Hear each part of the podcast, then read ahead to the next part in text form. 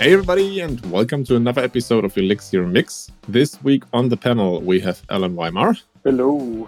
And me, Sascha Wolf. And we have a special guest again this week. And this week joins us Adolfo Neto. And I hope I didn't butcher your name because usually I practice it and then I butcher it. No, so why don't you tell people why you're here on the show and who you are and why everybody should know you? Hi, Sascha. Hi, Allen. Well, my, my name was perfectly pronounced. It's okay and I'm here to talk about how I learned a little bit of Erlang during Advent of Code 2021. Yeah, you're also running a Telegram group, right? oh, yes. uh, I'm also, I created the Elixir World Telegram group. There's also the Hello Erlang podcast, which just launched a few days ago. Yes, and I, I have this channel where I uh, for instance, there, there is a talk by Simon Thompson about Erlang language processing with Erlang. There's also a talk by Laura Castro about um, property based testing with Elixir. So there are many things that I do here and there related to Elixir and Erlang. Hey folks, this is Charles Max Wood from Top End Devs, and lately I've been working on actually building out Top End Devs. If you're interested, you can go to topenddevs.com slash podcast and you can actually hear a little bit more about my story about why i'm doing what i'm doing with top end devs why i changed it from uh, devchat.tv to top end devs. But what i really want to get into is that i have decided that i'm going to build the platform that i always wished i had with devchat.tv and i renamed it to top end devs because i want to give you the resources that are going to help you to build the career that you want right so, whether you want to be an influencer in tech, whether you want to go and just max out your salary and then go live a lifestyle with your family, your friends, or just traveling the world or whatever, I, I want to give you the resources that are going to help you do that. We're going to have career and leadership resources in there, and we're going to be giving you content on a regular basis to help you level up and max out your career. So go check it out at topenddevs.com. If you sign up before my birthday, that's December 14th. If you sign up before my birthday, you can get 50% off the lifetime of your subscription. Once again, that's topenddevs.com.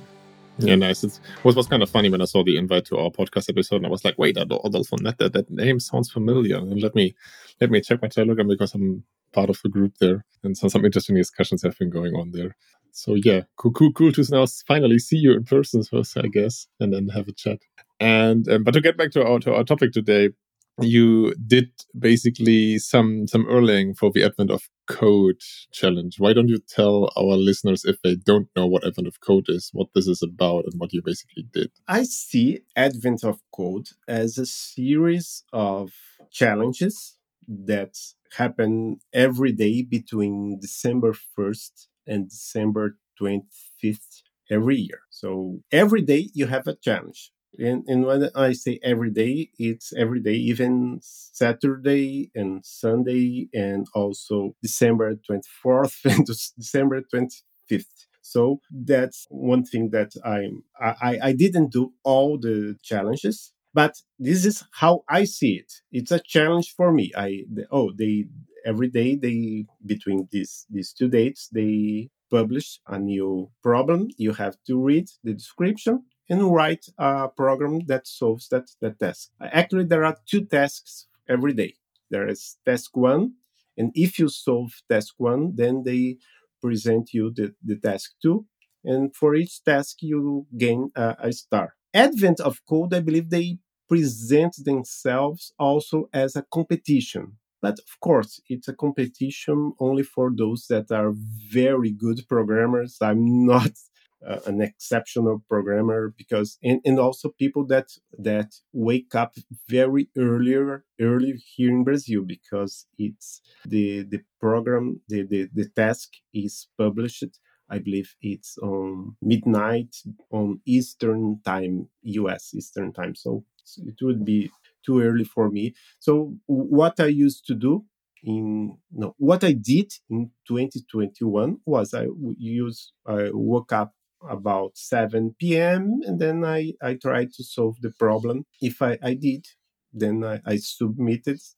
and and then I went to the Erlang forums because the, I don't know if every listeners know, but there is now, it's a forum, but it's called Erlang Forums, plural, because it's for all languages related to Erlang. It's, it was, this forum was created by the same creators. I believe, I'm, I'm not sure, but I believe they, it was created by the same creators of Elixir Forum. So there is Elixir Forum, which is mostly for Elixir, and there is Erlang Forums, which is for for Erlang and Gleam and LFE, the other BEAM language. So after I solved an advent of code problem, I went to the forum and I I would read the solutions by other Erlang developers. And some days, I believe two or three days, I also I also created a video then describing how I solved the the problems. I I didn't do that for many days because every day it would it, it was getting harder and harder and then I, I in the end i didn't have time to create a video i had spent two hours solving a problem it was impossible to create a video and still work. So that's it. Yeah nice. I mean i, I know that advent of code is like there has a competitive competitive side to it, but from everybody I've talked to who has done these kinds of challenges, they are usually used in the context of like, okay, I'm always been interested in Haskell, for example. So why not try to solve the challenges in Haskell? And in your case, that was Erlang, right? Like everybody I, have ever seen doing these challenges would really always in the context of, hey, let me learn this new language over there and have some some problems ready at hand. And since it's going over this fixed amount of time in December every year. You have like a like also a fixed uh, deadline, so to speak, where you can learn about things and don't have to commit for it for like a nebulous. Okay, I want to learn more. I've done it myself a few times, never finished.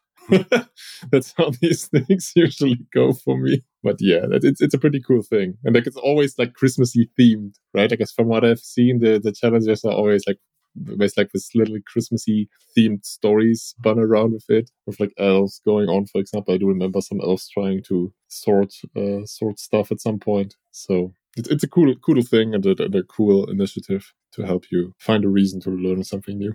I'm really fond of it myself. And you can do the the, the tasks, the, the pro- solve the problems even after December. It's it's there. Yeah. You, can log in you and you you get a star if you get the right answer. The, the right answer is always a number because it's some okay solution. Well, I, I, did not remember if it was always a number but okay it makes sense i guess it's uh, mostly algor- algorithmic problems i think right yes i'm not sure if it's always a number of sometimes it's also a string but it's not something very complex it's all it's the the solution to the problem is something, for instance, it can be seven numbers, but then you have to multiply them to get one number. And then the advent of code site knows you. And of course, if this, the number, suppose it's a number, the number for me is different from the number for you because my input is different from your input. Yeah, right right? That, that was something. Yeah, you know, this I remember. Okay, um, but I mean, as you already said, you for example created the Elixir World Telegram group. So I guess Elixir is something you're either interested in or you're already doing. So what prompted you to then go ahead and learn Erlang? Like, what was your motivation there? I mean, because we already did speak about Erlang and like some of the legacies in Erlang on those podcasts, and especially all the things OTP, which are something you have to know in Elixir to really be productive with it. But what prompted you to say, okay, now I'm going to go ahead and learn Erlang? Well, I'm part of the education working group of the Erlang Ecosystem Foundation. And nice. And there I got to know some people that worked only with Erlang. For instance, Brujo Benavides. I, I don't remember having seen any piece of code from him that it was in Elixir only Erlang. So I I, I want to learn that too. And then I I've at first and I, am still doing it. I'm still solving whenever I can, whenever I have time and a, a, good computer. Right now, my good computer is broken, so I'm using an old computer, and it's very painful to code with this computer. But when I have time and a good, good computer, I try to solve an Exercism problem. There are there is this track, Erlang track on exercism, and they have several problems. And one thing I like about exercism that is not available on Advent of Code is that you have some mentoring. So when you solve a problem on exercism, you can send it to a mentor and that mentor, because if you, it's easy to solve a problem that gives the right output but is it the best way is it the most idiomatic way of solving that problem so that's how a mentor helps you so Brujo Benavides has been my mentor many times. So I, I, I used to send. Actually, in, in the beginning, I, I just sent the the my my solution to Exercism, and then Brujo chose because it was there. But now I I have because ex, that's a problem with this new version, version three of Exercism, is that it's more difficult to get mentored if you want to have a mentor it's, it's more difficult because now you have to have some points and to to get some points you have to mentor yourself but for instance i i tried to mentor in elixir but uh, I, I saw that I, I wasn't able to mentor people that were there asking for help. Maybe because people now that are asking for help are more advanced elixir programmers than i am. But okay I, i'm still able to send my send my Exercism link to some mentor then for instance to brujo and he gives me some feedback oh you shouldn't be using that. This works but it's better to use that. So this is kind of of better regarding uh, Exercism than advent of code where there is no mentoring you just have to solve. One thing that i noticed about advent of code too is and if you go to erlang forums and see the solutions that are there there's also for each day there is a how do you say when uh, a thread? Yes a thread thread on on elixir erlang forums and also one on elixir forum too about uh, day one advent of code 2021 day two advent of code 2020 and sometimes the solution is so it solves the problem but it's impossible to understand. That's one of my motivations to try to to create the videos for because i wanted to explain. I just want to i don't just want to solve the problem. I, I want to learn i want to, to explain what i learned but advent of code kind of it's not necessary to write readable code. You just have to solve the problem. I, I'm not sure if I forgot something. No, I think I think that that sounds. I mean, I would still be interested in what prompted you to say, "Hey, okay, now I know Elixir already, and okay, you're you're part of the uh, education foundation, so I guess there's like an inherent motivation there." But what exactly, like your motivation, was to say, "Okay, now I'm gonna use this and try to learn Erlang." Like, I mean, as for from what I gathered, Advent of Code was more of like an end to a means, so to speak, to learn some Erlang. But what were the what were the original reasons to say, "Hey, I'm I'm interested in doing this"? Oh yes, uh, maybe the reason mostly was that oh, Erlang is important for Elixir, so I want to to learn Erlang too. I'm not a professional programmer, so it doesn't matter for me if I learn Erlang or Elixir or Haskell. I, I can choose to learn whatever I want. One point that I see there are not many people learning Erlang right now, as far as I know. And that's one of because Erlang is very important for Elixir. So I believe most people, many many people, not not most, but more people than right now should be in the Elixir community should be learning Erlang too. Okay, the syntax is kind of different. That you have to put how do you say the final that dot at the end of each line and also the semicolon but it's it's kind of painful sometimes you don't have pipe which is great in elixir but you don't have that in erlang but there are also many other things that are very interesting in, in Erlang and that more people in the Elixir community, I believe, should be learning. And also maybe for some people that ah, I don't want to learn Elixir, but I want to learn Erlang. So that's part of our goal at the Erlang Ecosystem Foundation to provide resources for those people too. We just started a podcast, Hello Erlang Podcast, a small podcast, not a big one like Elixir Mix. And Also, I in Portuguese because my my mother tongue is Portuguese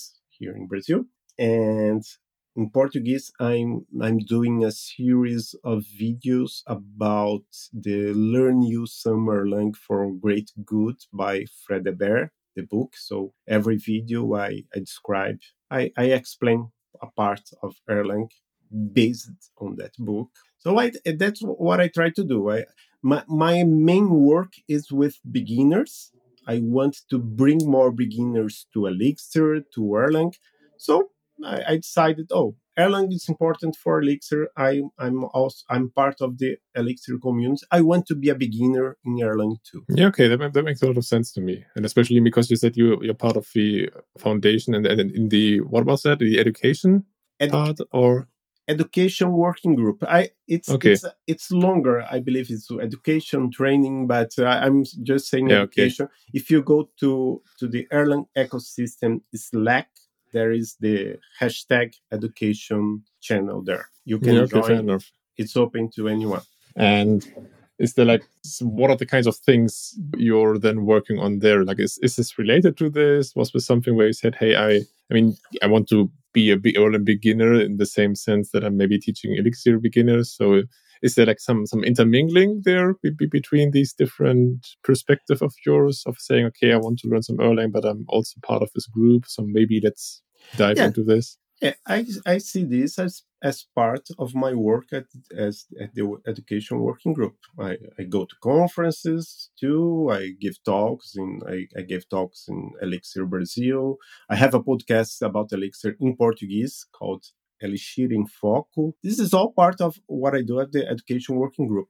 We had, before the pandemic, we had meetings regularly, but then the pandemic came and we, I know we had a meeting a few weeks ago, but I, I wasn't able to attend. But I don't know, maybe what I do for the education work group is going to change in the, the next few weeks because of. But for instance, one, one thing I, I did with the help of the community was to find where Elixir was being taught at universities. Which universities have some course that's related either either to Erlang or Elixir or any Beam language, because it could be.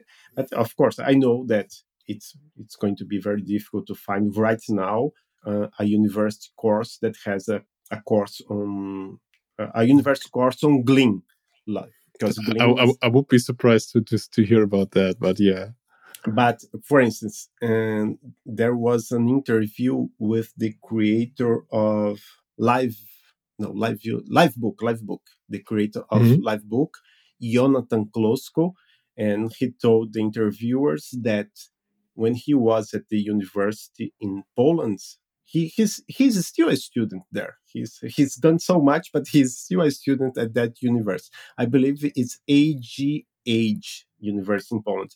Oh, I had a course and I could choose between Elixir and Erlang. So there are there are some in, at my university. I teach a course on I, I use Elixir, and I know that there are some other courses around the world. So this is, was something that I did for for the the education working group. Create uh, a spreadsheet with several the names of several professors that are somehow related to the Erlang ecosystem. Also, the the videos I I have a, lots of videos in Portuguese and the podcast in Portuguese and now some videos in English too.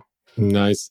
I, I wonder was there like some takeaway from the things you learned in Erlang, and especially in the context of Elixir, right? I mean, where you say, okay, I when I when I digged into this, and I also like applied this lens of education to it.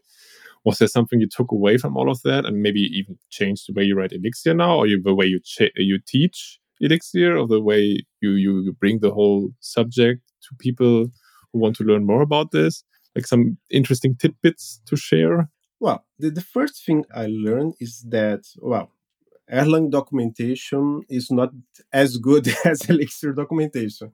Yeah, we, me, we actually talked about that at some point also in the, in the this, episode, uh, this podcast here. So yeah. when I, I'm looking for something about Elixir and I go to that Hex page, oh no, here's an example. Wow, that's great. I know how to do it. But Erlang it's not so easy. And so that was one one one thing that make makes it even more useful to be part of Advent of Code because I used to solve my problem. Then I went to Erlang forums and I I would to see, oh, this guy, the, I, I can't remember. There's one guy, I believe he's Daniela, he's Russian, Fedyaskin. I'm probably mispronouncing his name, but he he used some some things in, in Erlang that I didn't know exist. So, oh, I did this way, but he did in a much better way. And that kind of knowledge sharing, it's it's not that easy to find in your day to day, at least for, for me. So that was one of the reasons. Also, it's good to know who who who is part of the community and who is oh, I want to do that because it it's funny. It it it can be useful some someday. So I think that from now on we should try to do Advent code with method missing. Can we can we do that? Sorry? Please don't, Allen.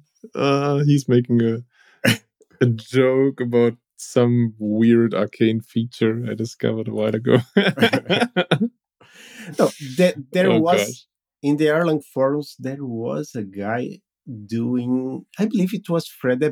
He was doing it with AWK, which is a scripting language. Yeah, yeah, yeah. I know exactly. I don't know, like how do you pronounce it? I mean, I usually only read it ARV, ARV, A, A, yeah, AWK. Yeah and there was it's technically Turing complete, so yeah. And there was also one person doing it with a language called Sesterl, S E S T E R L.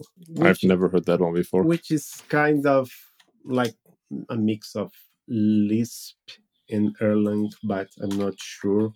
But if you go to Erlang forums and search for Advent of Code, yes, Sesterl, an ML inspired statically typed Erlang. I'm, I'm going to. So, I guess we should invite the creator to, to the podcast. yes. I would be curious. I mean, you, you just said that like your experience with Erlang docs was maybe not as great as the ones with Elixir. So is this something which you also then maybe brought to the foundation in the context of, hey, we can make we can make this experience nicer for people who, who get to the language, right? Um, because just a while ago, Allen and me had an episode on OTP, OTP in depth. And like one thing which we realized in that discussion is that a lot of these more deeper level topics, it's really hard to point to one specific resource and say, hey, read this, and, and it will give you a gist of what you should know. But it's more a thing where you pick up little tidbits here and there by working with people who are more experienced with you there doesn't seem to be this this one resource or like this list of resource where you could point advanced users of the beam to and say hey read this this is like the next logical thing to look into so i'm wondering is this like something where, where, where you especially in the context of like now you have this beginner perspective on it while still being somewhat advanced on the whole thing they say hey maybe this is something we, we could look into and make better. And there might be even already be some initiatives you know about. I think for all those advanced materials, I think they're all written in Erlang for the most part, like scalability with.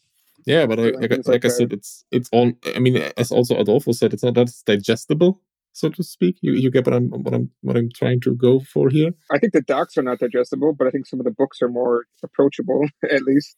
Yeah, I mean, just the the format of the the docs and all that stuff is, is also not as nice as Elixir. And I think Elixir got a lot of their stuff from maybe Sphinx or Ruby for like how you lay out stuff and all that, which is uh, super useful. I don't know. I yes, I, I forgot about telling the their my group that their Erlang documentation is, is tough because I, I believe most of, the people there know that, but yes, I, am going to talk to to Brujo. Maybe he has some he knows something about that if this is being worked if if the Erlang documentation is going to migrate to Hex i'm not sure one one thing that i really would like to to happen and i believe it's it's being done is to have erlang on livebook i'm not sure if oh okay but it would it would be great to have erlang too on livebook because livebook For instance, I, I'm not sure if you know, but José Valim, he solved many Advent of Code problems using Livebook on his Twitch channel. Yeah, so I saw that. I didn't not, did not really watch him, but I, I saw that he did that on Twitter. And there was a guy, his his his account on Twitter is H S E K U N. He was he was doing shorter versions, edited versions of José Valim, José Valim's videos. Great initiative. Unfortunately, unfortunately, there was a, a tragedy there in, in, the Philippines where he lives, and he he has been without power for several days. But now the power is back. I'm not sure he's going to continue to add those videos, but I believe he he has added at least three videos of José Valim solving advent of code problems with Livebook. Hi, this is Charles Max Wood from Top End Devs, and lately I've been coaching some people on starting some podcasts and in some cases just taking their career to the next level. You know, whether you're beginner going to intermediate, intermediate going to advanced, whether you're trying to get noticed in the community or go freelance, I've been helping these folks figure out how to get in front of people, how to build relationships, and how to build their careers and max out and, and just go to the next level. So if you're interested in talking to me and having me help you go to the next level, go to topenddevs.com slash coaching. I will give you a one hour free session where we can figure out what you're trying to do, where you're trying to go, and figure out what the next steps are. And then from there, we can figure out how to get you to the place you want to go. So once again, that's topenddevs.com slash coaching. Yeah, that sounds like something which which could also help with the making the docs and things more approachable. If like you would have more examples in the context of Livebook, I feel that could be a big win. Yes, Livebook is great. Mm, I don't know. Using Livebook with Erlang, I mean, I, I, guess it could be possible. I'm just trying to think about how that would actually work. I need to see the architecture of how Livebook is created, right? Because it seems like there should be. I mean, the editor is basically like almost like an IEX running in the in, in the browser, right? So you'd have to be able to run, you know, Erl within the the browser like that which I suppose could be possible. I know you can you can mix and match different BEAM languages and use mix to compile, so I, I guess could be theoretically possible. So if you would have to make a bet, uh, what would you say is like the the next the next thing which might happen, especially in the context of teaching people Erlang, teaching people Elixir, um, and in the context of a working group at the foundation where you say, okay, this is like something we want to focus on. Those are some things we already identified. Those are some things we, we want to take some steps on. And Any any like sneak peeks you can give us? What I can say about learning Erlang is that there are, there's there's already very good material out there. There's books. There are books uh, like Programming Erlang by Joe Armstrong. There is also an, another book. There is this free book by Fred Hebert. I believe the, the problem right now, what I can see here in Brazil, my limited community, is that people, what, why why am I going to learn Erlang, which is which has a kind of old syntax, which does which doesn't have the all the tooling that Elixir has? Why? What's the reason for that? So that's why I I'm, I'm I try to between code sell Erlang to mostly to Elixir developers. So oh, you learn you're learning Elixir. If you learn Erlang too, it's not that different. It's not it's not going to leave you confused, and it's it's relatively easy to to grasp most of the concepts. And maybe maybe you can, for instance, you can help if if you become an advanced Erlang programmer, you can help the Erlang community by writing some tooling or by helping with OTP so there are many interesting things happening also in the Erlang community that the Elixir community doesn't know. And for instance, do, do you know about Nova framework? No. So I guess I proved the point. so I even tweeted uh, yesterday, of course, yesterday, but uh, if you type Nova framework on Google, I believe you have to to write Nova framework Erlang on Google, and then you can find the yes it's it's on github as nova. Nova is n-o-v-a nova framework. It's on github.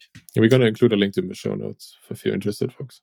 Yes and i'm i myself i i didn't know that i know that because tomorrow i'm going to to talk to the creator but i, I didn't know that there was this framework so there are things happening in the Erlang community that the Elixir community doesn't know. But I believe the opposite the opposite is not true. Um, I believe most of the the Erlang community is kind of aware of what's happening in the Elixir community. So I, I want to to make the two communities more closer, closer to each other. Yeah, I think that's also one of the mission statements of the Erlang Ecosystem Foundation in general, right? Like to take the work and to take the mental power uh, people who invest in different languages on the beam and like make that available to everybody working on the beam and then now from what i can see in nova it's basically i mean that's probably an oversimplification but it seems like to be the erlang equivalent of phoenix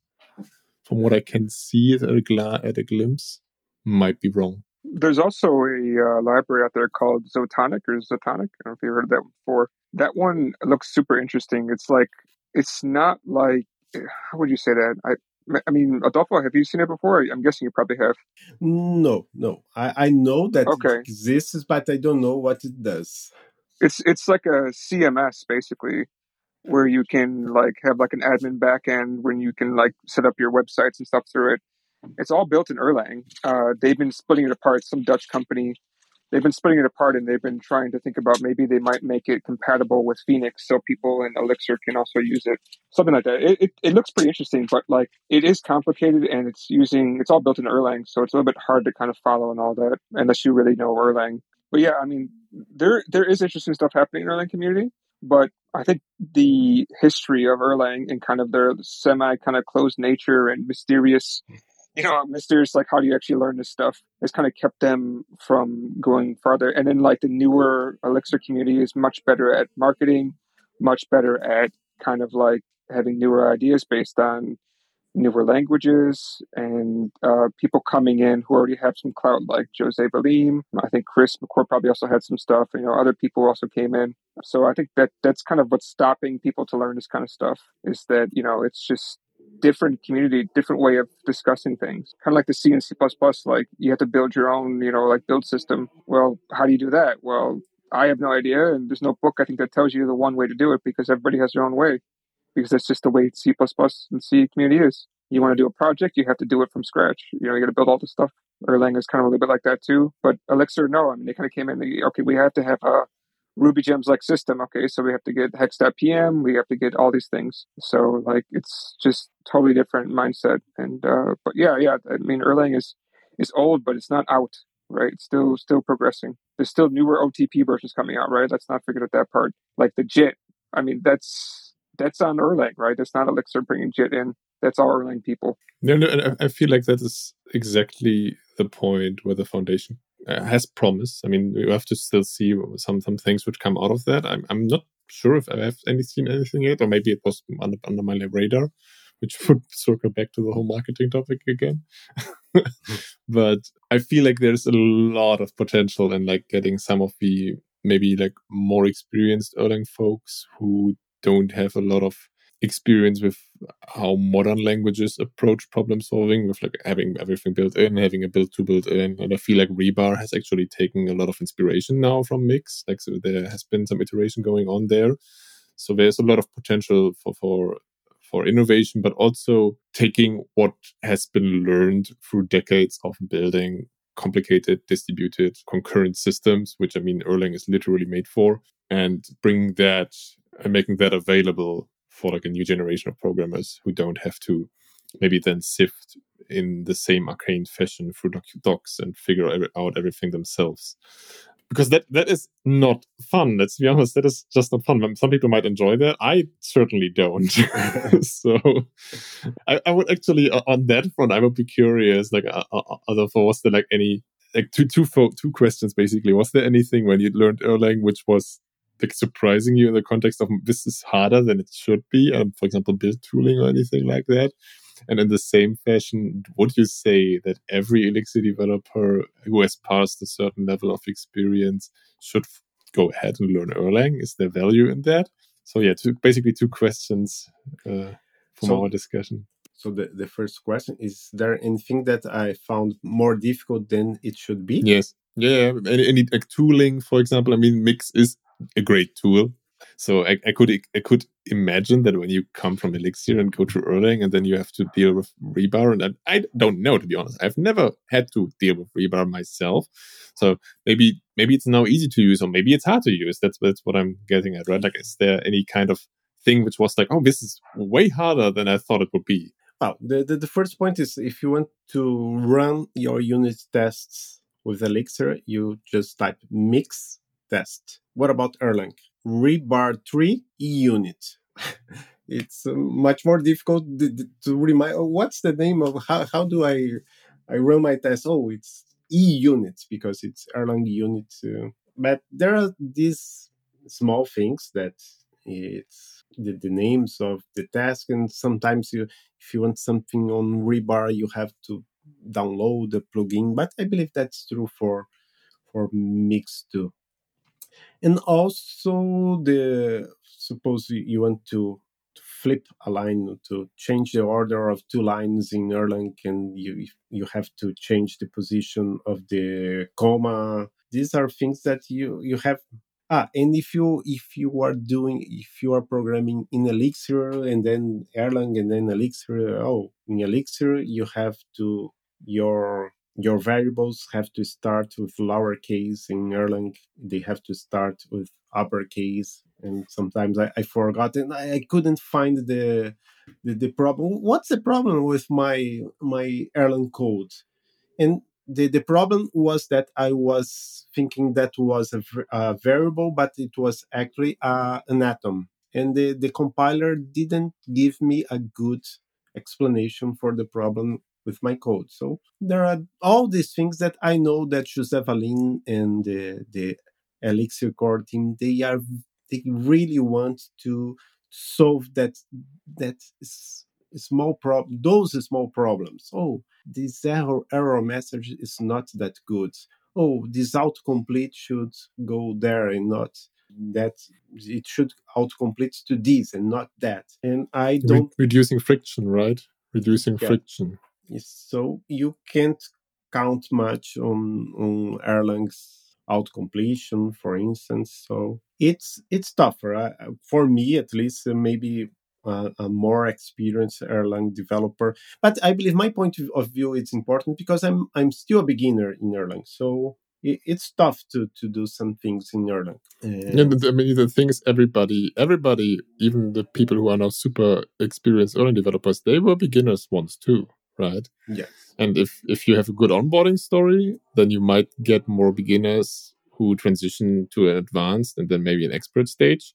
But if you have a very difficult onboarding experience, that this number is going to be lower just by the by the nature of friction. And yeah, so I mean, it's probably no surprise to anybody to hear that Elixir has less friction. I mean, that's one of the mission statements basically of a language. but yes. yeah, but I, I mean, I, I, love the creators of Erlang and the Erlang OTP team. They what they are doing is great, and I know that happens mostly because it's a, a language much older than Elixir. Mm. Uh, and, and, regarding the, the second part of your question, uh, I, I am really not sure that's that's going to be a, a good bet. Maybe it's better if you learn Scala or some other language. I think that you can learn a bit from oh oh Erlang does the does this this way and Elixir that other way, but I I don't have scientific evidence that if you learn Erlang, it's going to help you with Elixir and vice versa. I just think maybe it's it's a good idea, and you can you know that Elixir depends on Erlang. Recently, I don't know if that there was an interview here with the, but in one of those Elixir podcasts, which are all great, but they interviewed a guy from the Erlang OTP core team and said, "Oh, now we have the the BEAM has just-in-time compiling, and this makes Elixir applications faster." Yeah, that's what Allen referred to earlier with JIT, just-in-time compilation. Yes. So uh, maybe you who are listening to me, you, you are great Elixir developer, but you want to to help even more by working with the Erlang OTP team. Uh, you have to learn Erlang for that. That is true. And I feel like to answer my own question a bit, it's probably helpful to at least be able to read Erlang, which arguably is not that hard. I mean, reading it, if you have some kind of programming experience, a certain level of experience, is relatively straightforward, especially because the concepts you need to be familiar with are pattern matching and the likes, which you already learn from Elixir. So, um, but yeah, I, have had to read my fair share of Erlang when, when for example, working with libraries uh, written in Erlang and having to integrate those. So that's certainly something where I would say it's probably worth the effort to at least have a basic level understanding of Erlang to be able to read it and understand it. Uh, but there's going to be two big things that will trip you up, right? At least that comes to my mind. I forgot the other one I want to name first. Okay, records, right? Records are huge in Erlang compared to Elixir. Elixir, they're kind of like deprecated unless you need to use them, unless you need to inter- interlace with uh, Erlang. And then the other one is uh, you want HRL files. One, one note, Allen. Do you want to maybe explain what records are? No, I don't talk about records anymore. no, I, I, forgot. They're like a old version of uh, old version. They're like the original version of how you would represent something like a struct. I believe it's basically like a keyword list, but it's got something somewhat different about it. I think it's and a they have to be this this it's, I think it's a tuple under the hood, a tuple, yeah, where, where it's like a, a tuple first, of tuples. I'm not sure if it's a tuple of tuples, but it's certainly it's it's a tuple with like the first value of a tuple, basically having the name. It should be record. an atom, yeah. It's Erlang's yeah, like version of, of structs, so to speak. Yeah, it's yeah. So that was before they, you know, before we had like maps, right? Maps are pretty mm. recent in comparison. Yeah. I think probably the most recent like common data type. I'm actually kind of curious about, yeah, how come I don't know. I don't think anybody in in Erlang is actually using structs necessarily because they don't. I mean, they don't really have that kind of syntax. They have to do like underscore underscore struct underscore underscore thing or, or module. Sorry. So it's too bad they don't natively support it yet. You wanted um, to refer to yeah, a second thing which was difficult to deal with? Uh, not difficult to deal with, but difficult to understand. Like, I think there's these HRL files. Have you seen those before? That HRL? Yeah, but refresh my memory. They're like header files or something like that. Yeah, I, am not sure, sure exactly what they are. That's why I get a little bit tripped up because you don't have these things in Elixir, right? So I think they're like header files or something like that. I had to look it up, and I was just a little bit confused because yeah, you hear that you know if you pick up Erlang, it's pretty easy to to, to read, right, and all this kind of stuff. But then there there's some concepts that are in Elixir that are not in Erlang, such as structs. There's concepts that are in Erlang, they're not in Elixir, such as records, but you can still kind of interface with those, and also these HRL files, which don't translate over to Elixir terms, as far as I know, in terms of something. Yeah, yeah, that's probably that's probably a surface area where the Elixir team, the documentation on the Elixir front, could probably help you better where there could be like some level of resource like hey, okay um, we have written up like a small guidelines if you want to look into some Erlang, if you want to read some Erlang, those are some key differences you should know about. I feel like that could be super valuable to people to, to make Erlang a bit more accessible.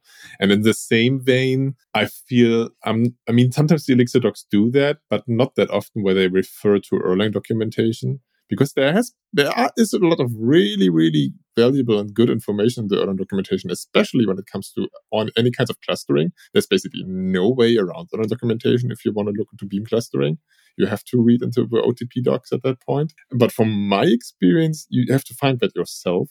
There's like not really like an like a linkage between the Elixir documentation and saying, okay, now for this kind of stuff, just go over to the OTP docs it's really good and explaining the things in detail maybe gives you like a little bit of guideline because the the OTP docs can be very verbose and, and then terse at the same time.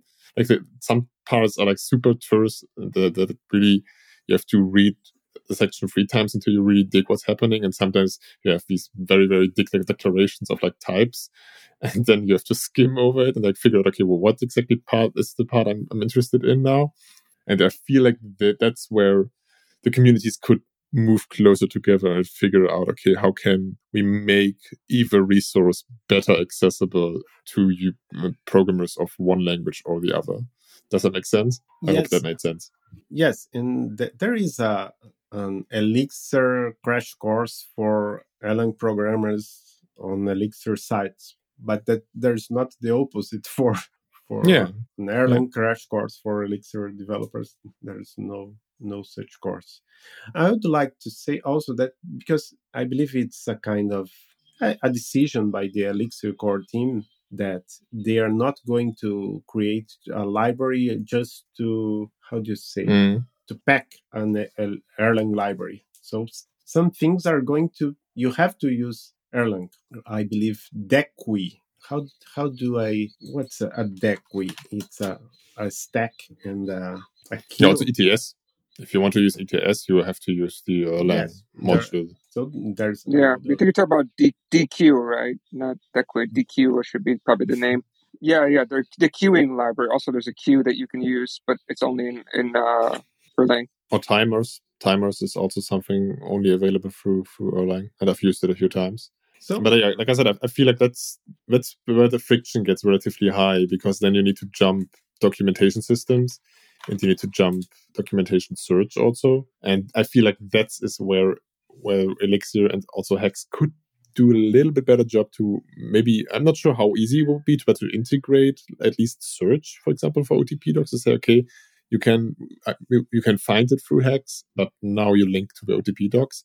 That would already feel to be a big help. and also uh, regarding that that DQueue, and also I believe there was. Uh, do, do you know Laura Castro? She's a professor at the University of A Coruña in Spain, and she is mostly she, she mostly programs in Erlang, but she did Advent of Code in Elixir, the opposite the opposite of what I did. And I remember that there was one one solution that she she tweeted that oh I solved this in Elixir, but I used a very good I believe it was the digraph library in Erlang. So maybe for a regular Elixir programmer, if he knows the the many libraries that there are in Erlang and they are not available in Elixir, this could help their productivity. Yeah, that's basically what, what I've been thinking. That I, I feel like the why the Elixir community is often very grateful for what Erlang has brought to the table. We are not very good at remembering the past yet, so to speak, and I would expect that a lot of, of older folks with a lot of experience in the Erlang community have some very interesting wisdom to share on, on like maybe don't don't repeat this these mistakes we did, right? And of course, there's always a balance to be uh, struck where you say, okay, we can't be conservative all the time because then there's no innovation. But at the same time, hey, maybe let's not reinvent the wheel every second week, like with Java ecosystem, um, JavaScript ecosystem. uh, but yeah, so I, I feel like I mean, but again, that's where the Erlang ecosystem foundation comes in, and I'm and I really, I'm really, really curious to see what what can come out of that if we bundle up all of these superpowers, so to speak. Okay. Any any last questions you have, Allen? Anything you would like to add, Adolfo, before we slowly migrate to the end of the episode? Yeah, no, no. Allen, you're good too. No, nothing from nothing from my side now. Okay. Then before we go to picks, Adolfo, any kind of social media things you would like to promote? If people want to get in touch with you, how can they do that? I guess through the Erlang ecosystem Slack, Foundation Yes. Slack, but a part of that. I'm everywhere. I'm on Twitter as Adolfo NT. It's Neto, but without the E and the O. And I'm I'm also on there on Slack, on Discord, on Telegram, and the, the Telegram Elixir World Group. What else? Oh, and I have just launched with Vyacheslav Katsuba and Brujo Benavides podcast about Erlang, which is Hello Erlang. The name of the podcast is Hello Erlang. I also have a podcast in Portuguese, Elixir Em Foco, and and that's it. That's what what I'm spend my time when I'm not working. Nice. Okay, then we are definitely going to include a, include a link to those to your to your contact information and to the to those podcast podcasts as well. I guess like the the competition between a, a Portuguese Elixir podcast and an English one. We, we, can accept that. So- I, I believe that there's no competition because uh, people. It's fun because I know I can be understood in English, but I I will never speak English as well as I speak Portuguese. So it's Yeah, very different. And the same it's for listening. So Brazilians like to listen Brazilians speaking or other people from other countries speaking Portuguese. Even though we love Elixir Mix and all podcasts in English. it's okay. okay, uh, let us transition to picks then. Hey, folks, if you love this podcast and would like to support the show, or if you wish you could listen without the sponsorship messages, then you're in luck. We're setting up new premium podcast feeds where you can get all of the episodes released after Christmas 2020 without the ads. Signing up will help us pay for editing and production, and you can go sign up at devchat.tv slash premium. Allen, do you have any picks for us this week? Please come back with a Rust book. I want to have a Rust book pick again. Maybe next time. Didn't have time for. I may have something actually for Rust next week. Maybe, maybe well, you might need to remind me uh, towards the end of the week to take a look at it. But I think this week I, I want to pick Zotonic. So we, we you really inspired me, Adolfo, to kind of talk about some more stuff in Erlang that people in Elixir don't really know about. Uh, like I said, it's like a CMS built in Erlang, and they've been looking at like bringing it over to Elixir and stuff. So we can definitely have a try. So I'll, I'll drop a link in the show notes. Just take a look at it. There's a couple of presentations about it. Really interesting stuff for people who build like uh, like client projects in Elixir. In, uh, Elixir. Maybe we should invite the the author then. It could be like an interesting crossover episode. I feel. Yeah, yeah. I, I, I'll have a try. But I feel like we're booked out until April, which is kind of sad. Yeah, we are. Okay, Adolfo, any any picks you would like to do, or should I go ahead if you need just some few more minutes? No, it's just one pick. It's the Erlang Battleground blog. They have blog posts mo- mostly by, by Brujo Benavides, but now there are some some posts by Vyacheslav Katsuba. It's mostly about Erlang. I believe everything is about Erlang. Ah, there is a here. There is a post by Martin Rodriguez. So many, several Erlang developers writing some more advanced content about Erlang. Nice, that sounds interesting. Something more to add to my re- never-ending reading list. okay, let me open up my notes. So my picks for the week ah because we already talked about a bunch of like communities which are helpful. Elixir Forum being one, Erlang Forum being one. I also want to pick a community I find I'm very fond of myself, although I've been neglecting it lately. Um, it's devtalk.com and it's in completely no relation to devchat.tv, like which is the thing uh, Elixir Mix belongs to, right? But it's completely separate.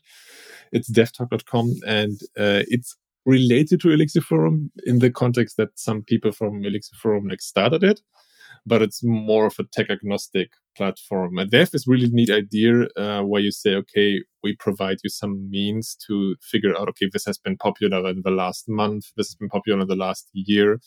And the idea is like to have this aggregation of news sources and also forum, forum posts where you can then come back on a semi-regular schedule, not maybe not every day, and still get a feel for okay, this is like something the community's been talking about, and this is something which has been in a lot of people's minds.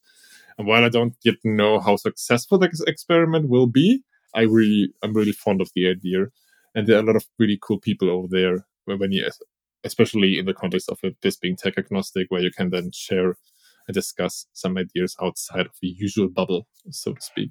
And another thing, which actually wasn't mentioned in the episode, but I just and I already picked in the past, is I want to pick again is exercism.org, especially because when I picked it back in 2021 sometime, um, that was still on version two. And they had a very, very big release in last year in September, I think, where they released version three. And yes, like the they have this whole idea of mentoring where you can get input from people who have used the language a lot more and I feel that has been taken more of a back burner in version three.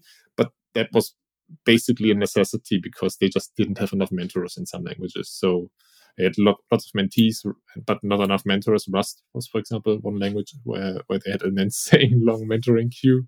But they had a whole host of changes um, for version 3, where they also made the tracks in the different languages not more specific to what the language offers and the kind of problems the language solves. so yeah, I, I if you maybe checked out Exercism last sometime last year and wasn't wanted really convinced, maybe give it another try because version three is here and it's there's a lot of good stuff in there. So it's a good good place to pick up a new language. Those are my two picks for this week. Okay, Adolfo, was fun having you on the show. It was fun talking about this.